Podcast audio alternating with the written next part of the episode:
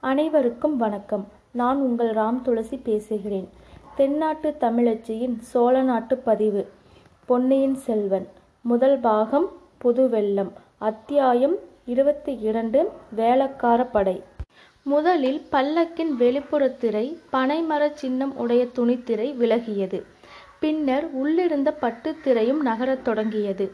முன்னொரு தடவை வல்லவரையன் பார்த்தது போன்ற பொன்வண்ண கையும் தெரிந்தது வந்தியத்தேவன் இனி தான் குதிரை மேலிருப்பது தகாது என்று எண்ணி ஒரு நொடியில் கீழே குதித்தான்.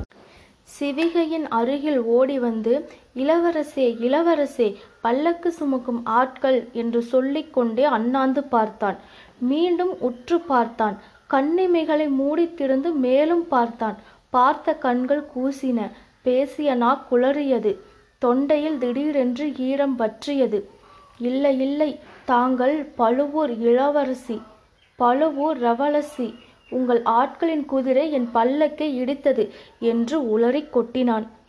இதெல்லாம் கண்மூடி திறக்கும் நேரத்திற்குள் நடந்தது. பல்லக்கின் முன்னும் பின்னும் சென்ற வேல் வீரர்கள் ஓடி வந்து வல்லவரையனை சூழ்ந்து கொண்டார்கள். அப்படி அவர்கள் சூழ்ந்து கொண்டார்கள் என்பது வல்லவரையனுக்கு தெரிந்தது. அவனுடைய கையும் இயல்பாக உறைவாளிடம் சென்றது. ஆனால் கண்களை மட்டும் பல்லக்கின் பட்டுத்திரையின் மத்தியில் ஒளிர்ந்த மோகனாங்கையின் சந்திர பிம்ப வதனத்தில் நின்றும் அவனால் அகற்ற முடியவில்லை. ஆம் வல்லவரையன் எதிர்பார்த்ததற்கு மாறாக இப்போது அப்பல்லக்கில் அவன் கண்டது ஒரு நிஜமான பெண்ணின் வடிவந்தான் பெண் என்றாலும் எப்படிப்பட்ட பெண்? பார்த்தவர்களை பைத்தியமாக அடிக்கக்கூடிய இத்தகைய பெண்ணழகு இவ்வுலகில் இருக்கக்கூடும் என்று வந்தியத்தேவன் எண்ணியதே இல்லை. நல்ல வேளையாக அதே நிமிஷத்தில் வந்தியத்தேவனுடைய மூளை நரம்பு ஒன்று அசைந்தது. அதிசயமான ஒரு எண்ணம் அவன் உள்ளத்தில் உதயமாயிற்று. அதை உபயோகித்து கொள்ள தீர்மானித்தான். ஒரு பெரும் முயற்சி செய்து தொண்டையை கனைத்து நாவிற்கு பேசும் சக்தியை வரவழைத்து கொண்டு மன்னிக்க வேண்டும். தாங்கள் பழுவூர் இளையராணிதானே.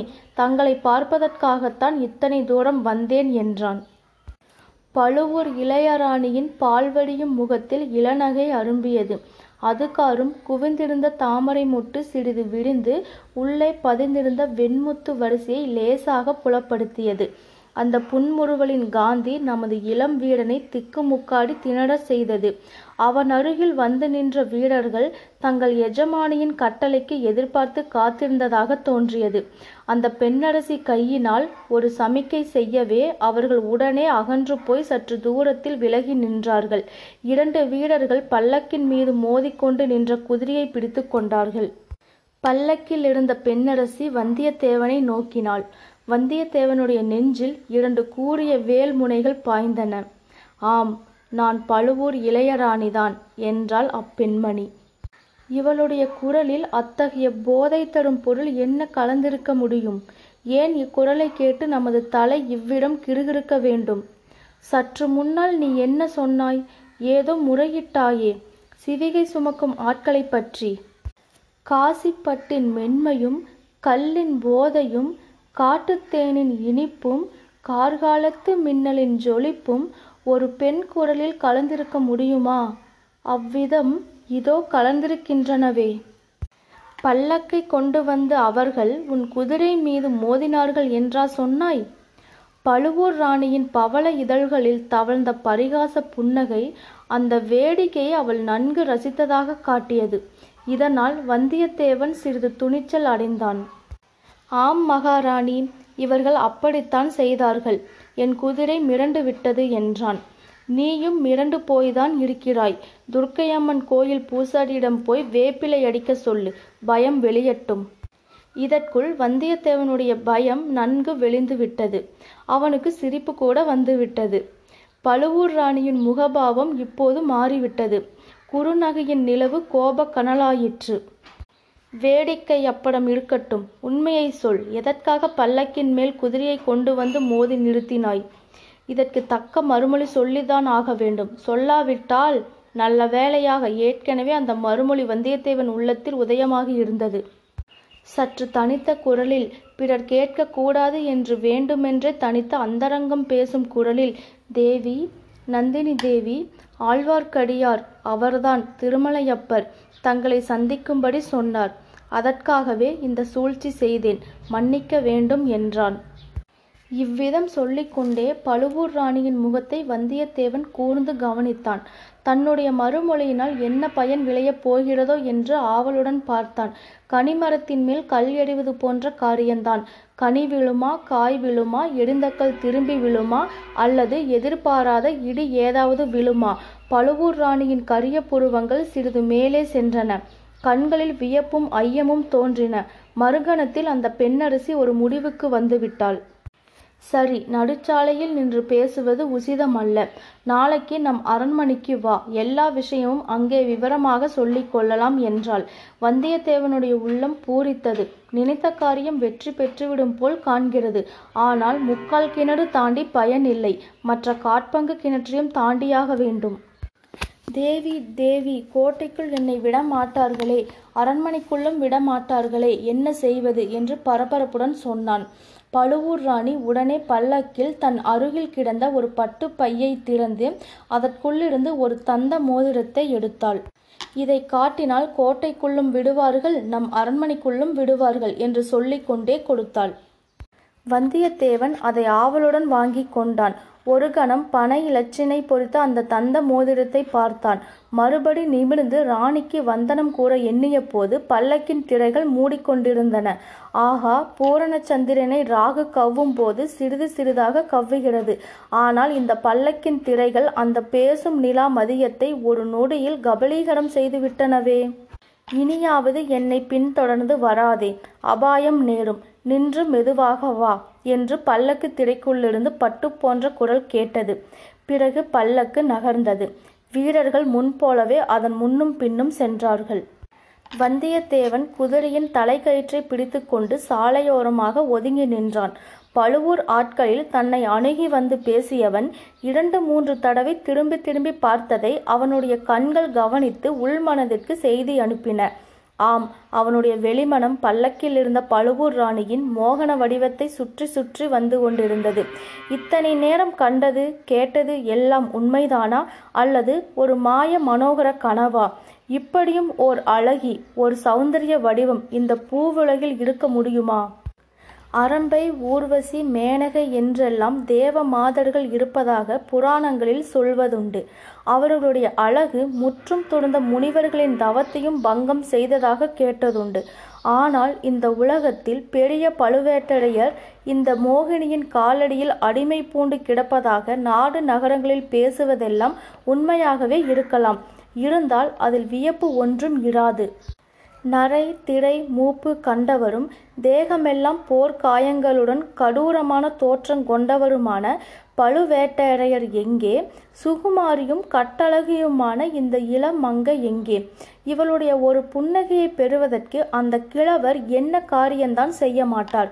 வெகு நேரம் சாலை ஓரத்தில் நின்று இவ்வித சிந்தனைகளில் ஆழ்ந்திருந்த பிறகு வந்தியத்தேவன் குதிரை மேல் ஏறிக்கொண்டு மெல்ல மெல்ல அதை தஞ்சை கோட்டையை நோக்கி செலுத்தத் தொடங்கினான். சூரியன் அஸ்தமிக்கும் நேரத்தில் பிரதான கோட்டை வாசலை அடைந்தான்.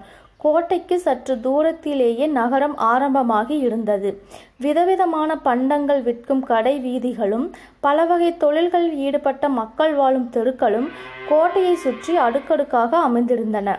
வீதிகளில் போவோரும் வருவோரும் பண்டங்கள் வாங்குவோரும் விலை கூறுவோரும் மாடு பூட்டிய வண்டிகளும் குதிரை பூட்டிய ரதங்களும் நிறைந்து எங்கும் ஒரே கலகலப்பாய் இருந்தது. அந்த வீதிக்குள்ளே புகுந்து சென்று சோழ நாட்டு புதிய தலைநகரத்தில் வாழும் மக்களையும் அவர்கள் வாழும் விதத்தையும் பார்க்க வந்தியத்தேவனுக்கு மிகுந்த ஆவலாய் இருந்தது ஆனால் அதற்கெல்லாம் இப்போது அவகாசம் இல்லை. வந்த காரியத்தை முதலில் பார்க்க வேண்டும். வேடிக்கை பார்ப்பதெல்லாம் பிற்பாடு வைத்து கொள்ள வேண்டும். இந்த தீர்மானத்துடன் வந்தியத்தேவன் தஞ்சை நகரின் பிரதான வாசலை அணுகினான். கோட்டை வாசலின் பிரமாண்டமான கதவுகள் அச்சமயம் சாத்தி இருந்தன வாசலில் நின்ற காவலர்கள் மக்களை ஒதுங்க செய்து வீதியோரங்களில் நிற்கும்படி செய்து கொண்டிருந்தார்கள். மக்களும் ஒதுங்கி நின்றார்கள். ஆம் அவரவர்கள் தங்கள் அலுவல்களை பார்த்து கொண்டு போவதற்கு பதிலாக ஏதோ ஊர்வலம் அல்லது பவனி பார்ப்பதற்காக காத்திருப்பவர்களைப் போல் நின்றார்கள். ஆண்கள் பெண்கள் குழந்தைகள் வயோதிகர் எல்லாருமே ஆவலுடன் நின்றார்கள். கோட்டை வாசலுக்கு முன்னால் சிறிது தூரம் வரை வெறுமையாகவே இருந்தது. வாசலண்டை காவலர்கள் மட்டும் நின்றார்கள். விஷயம் என்னவென்று தெரிந்து கொள்ள வந்தியத்தேவன் ஆவல் கொண்டான்.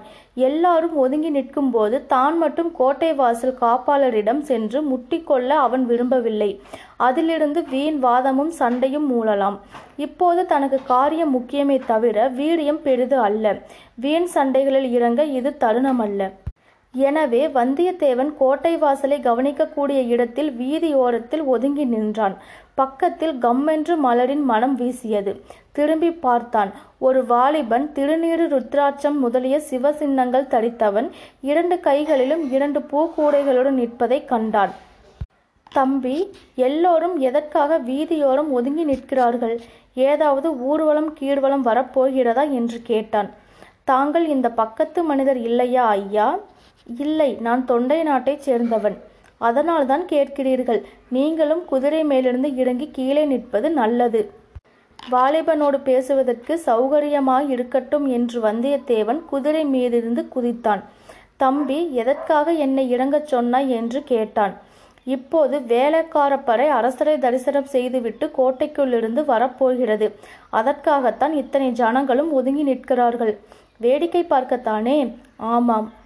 நான் குதிரை மேல் உட்கார்ந்து கொண்டு பார்த்தால் என்ன? பார்க்கலாம். ஆனால் வேளக்காரை படை வீரர்கள் உங்களை பார்த்துவிட்டால் ஆபத்து. என்ன ஆபத்து? குதிரையை கொண்டு போய் விடுவார்களா? குதிரையையும் கொண்டு போவார்கள் ஆட்களையே கொண்டு போய் விடுவார்கள் பொல்லாதவர்கள். குதிரையையும் ஆளையும் கொண்டு போனால் சும்மா விட்டு விடுவார்களா? விடாமல் என்ன செய்வது? வேலைக்கார படையார் வைத்ததே இந்த நகரில் சட்டம். அவர்களை கேள்வி கேட்பார் கிடையாது. பழுவேட்டையர்கள் கூட வேலைக்காரை படை விஷயத்தில் தலையிடுவது கிடையாது. இச்சமயத்தில் கோட்டைக்குள் உட்புறத்தில் பெரிய ஆர்ப்பாட்ட ஆராவாரங்கள் கேட்டன. நகரா முழங்கும் சத்தம் பறைகள் கொட்டும் சத்தம் கொம்புகள் ஊதும் சத்தம் இவற்றுடன் பல நூறு மனித குடல்களிலிருந்து எழுந்த வாழ்த்தொலிகளும் கலந்து எதிரொலி செய்தன. வேளக்கார வீரர் படைகளை பற்றி வந்தியத்தேவன் நன்கு அறிந்திருந்தான். பழந்தமிழ் நாட்டில் முக்கியமாக சோழ நாட்டில் இது முக்கிய ஸ்தாபனமாக இருந்து வந்தது. வேளக்காரர் என்பவர் அவ்வப்போது அரசு புரிந்த மன்னர்களுக்கு மெய்காப்பாளர் போன்றவர். ஆனால் மற்ற சாதாரண மெய்காப்பாளர்களுக்கும் இவர்களுக்கும் ஒரு வித்தியாசம் உண்டு. இவர்கள் எங்கள் உயிரை கொடுத்தாவது அரசரின் உயிரை பாதுகாப்போம் என்று சபதம் செய்தவர்கள். தங்கள் அஜாக்கிரதையினாலேயோ தங்களை மீறியோ அரசர் உயிருக்கு அபாயம் நேர்ந்துவிட்டால் துர்க்கையின் சன்னதியில் தங்களுடைய தலையை தங்கள் கையினாலேயே வெட்டி கொண்டு பலியாவதாக சபதம் எடுத்து கொண்டவர்கள். அத்தகைய கடூர சபதம் எடுத்துக்கொண்ட வீரர்களுக்கு மற்றவர்களுக்கு இல்லாத சில சலுகையில் இருப்பது இயல்புதானே? கோட்டை வாசலின் கதவுகள் இரண்டும் படார் படார் என்று திறந்து கொண்டன. முதலில் இரண்டு குதிரை வீரர்கள் வந்தார்கள். அவர்கள் தங்களது வழக்கையில் உயர பறந்த கொடி பிடித்து கொண்டார்கள். அந்த கொடியின் தோற்றம் விசித்திரமாகவே இருந்தது. செந்நிறமான அக்கொடியில் மேலே புலியும் புலிக்கு அடியில் கிரீடமும் சித்தரிக்கப்பட்டிருந்தன. கிரீடத்திற்கு அடியில் ஒரு பலிபீடமும் கழுத்து அறுபட்ட ஒரு தலையும் ஒரு பெரிய பலிக்கத்தியும் காட்சியளித்தன. கொடியை பார்க்க சிறிது பயங்கரமாகவே இருந்தது.